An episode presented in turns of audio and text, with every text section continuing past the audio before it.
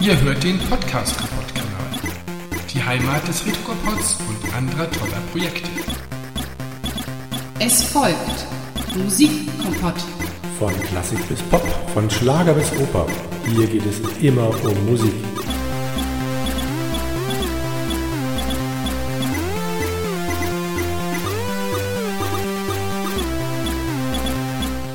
Heute möchte ich mit euch über ein Lied über Holzfäller reden. Und nein, es geht nicht um den Lumberjack-Song von Monty Python. Worum es geht, das verrate ich euch gleich.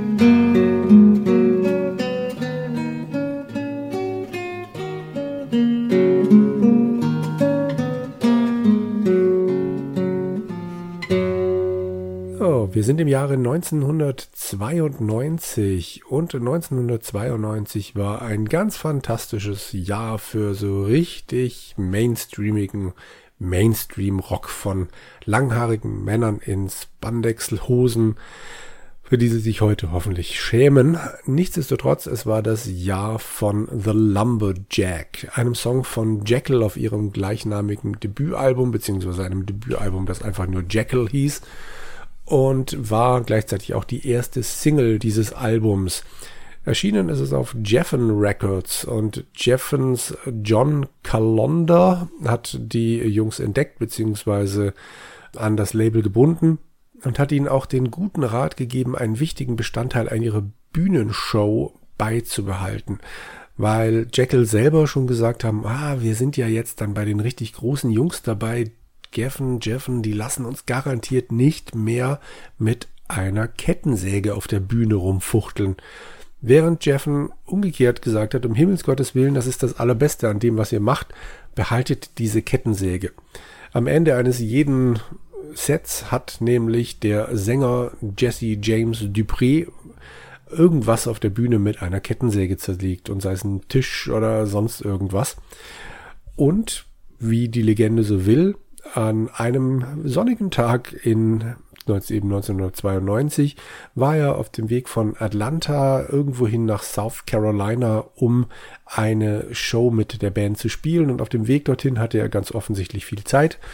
Und er hat sich den Song The Lumberjack überlegt. Musikalisch ist das jetzt nicht allzu schwer, worauf ich gleich noch eingehen werde. Nichtsdestotrotz, als er dann angekommen ist in South Carolina, hat er sich einen Bass geschnappt, hat rausgekriegt, in welcher Tonart er sich das eigentlich alles im Kopf überlegt hat, hat zu den anderen gesagt, okay, passt auf, drei Akkorde, das Ganze wird irgendwo so in A stattfinden und dann macht mal. Heraus kam eben The Lumberjack und das ist, glaube ich, bis heute ihr größter Erfolg. In meinen Ohren ist es auch ihr einziger Erfolg, aber ich will ihnen da jetzt nicht zu sehr Unrecht tun. Vielleicht haben sie auch wahnsinnig viele andere Hits gehabt, die ich nicht mehr mitbekommen habe. The Lumberjack funktioniert nach so einem typischen Blues-Schema. Es hat einen ähnlichen Groove, es ist ziemlich langsames. Ähm, stellt euch einfach vor, wenn ihr auf dem Klavier so ein paar Töne vor euch hin klimpert und die immer wieder wiederholt und dazu dann singt, ah, mir geht's so mies, meine Frau hat mich verlassen, bla bla bla bla bla. Das ist ein Blues. Und so ähnlich funktioniert The Lumberjack, eben nach dem Motto, I'm a, in diesem Fall, Lumberjack, Baby. Und I'm gonna cut you down.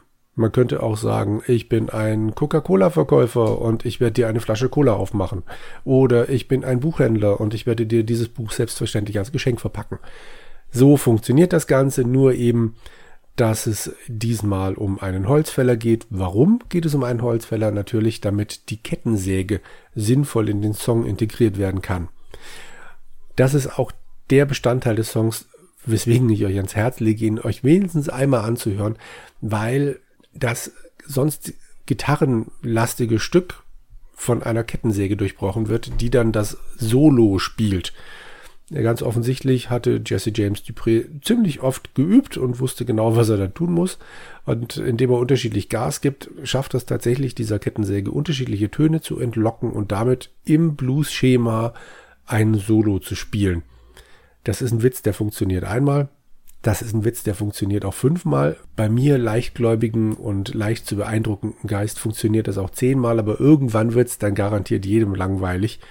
Und wenn man sich den Rest des Albums anhört, hatte Jekyll ganz offensichtlich auch keine sonstige musikalische Idee, die irgendwie aus der ganzen Masse an Bands raussticht, die genau gleich aussehen und genau gleich klingen. Aber dieser Song, den sollte man sich mal anhören.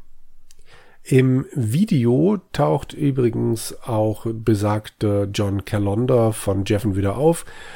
Der spielt dann in einer kleinen Holzfällerhütte eine Frau, beziehungsweise wenn er sich dann umdreht, wird eben klar, dass es ein bärtiger Mann ist.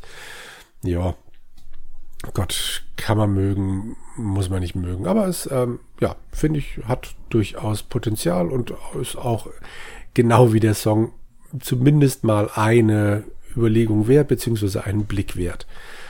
Produziert wurde das Ganze von, und das finde ich jetzt im Nachhinein ziemlich spannend, von Brandon O'Brien. Brandon O'Brien ist mittlerweile ja hauptsächlich dafür bekannt, dass er zum Beispiel Blood Sugar Sex Magic von den Red Hot Chili Peppers oder den halben Katalog oder ich glaube sogar den ganzen Katalog von Pearl Jam produziert hat. Er war unglaublich groß drin im Geschäft von diesen ganzen Seattle Bands. Er hat auch die Stone Temple Pilots gehabt. Hat allerdings auch dann mal vor ein paar Jahren Bruce Springsteen produziert. Aber ich finde es faszinierend, dass eben 1992 dieser Mensch, der mittlerweile so für eine völlig andere Art von Musik steht, dieses, ja, wie gesagt, 0815 Spandex, also stellt euch Guns N' Roses in schlechter gekleidet, wenn das möglich ist, und musikalisch zehn Stufen drunter, aber halt mit einer lustigen Idee vor. Sowas hat Brandon O'Brien produziert und das funktioniert auch fantastisch. Nur eben vielleicht als einmaliger Witz, aber den solltet ihr euch anhören, den Witz. Bis denne, ciao.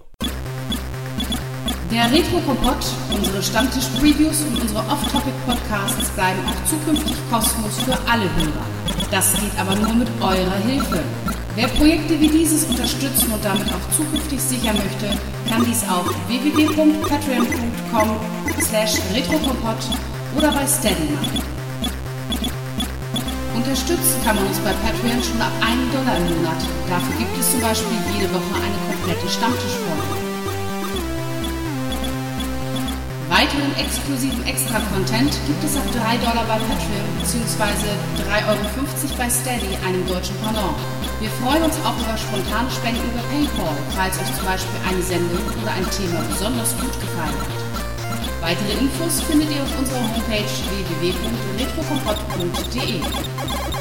Lasst uns gemeinsam auch zukünftig die Projekte des Podcast Kompott erhalten und erweitern. Wir hören uns.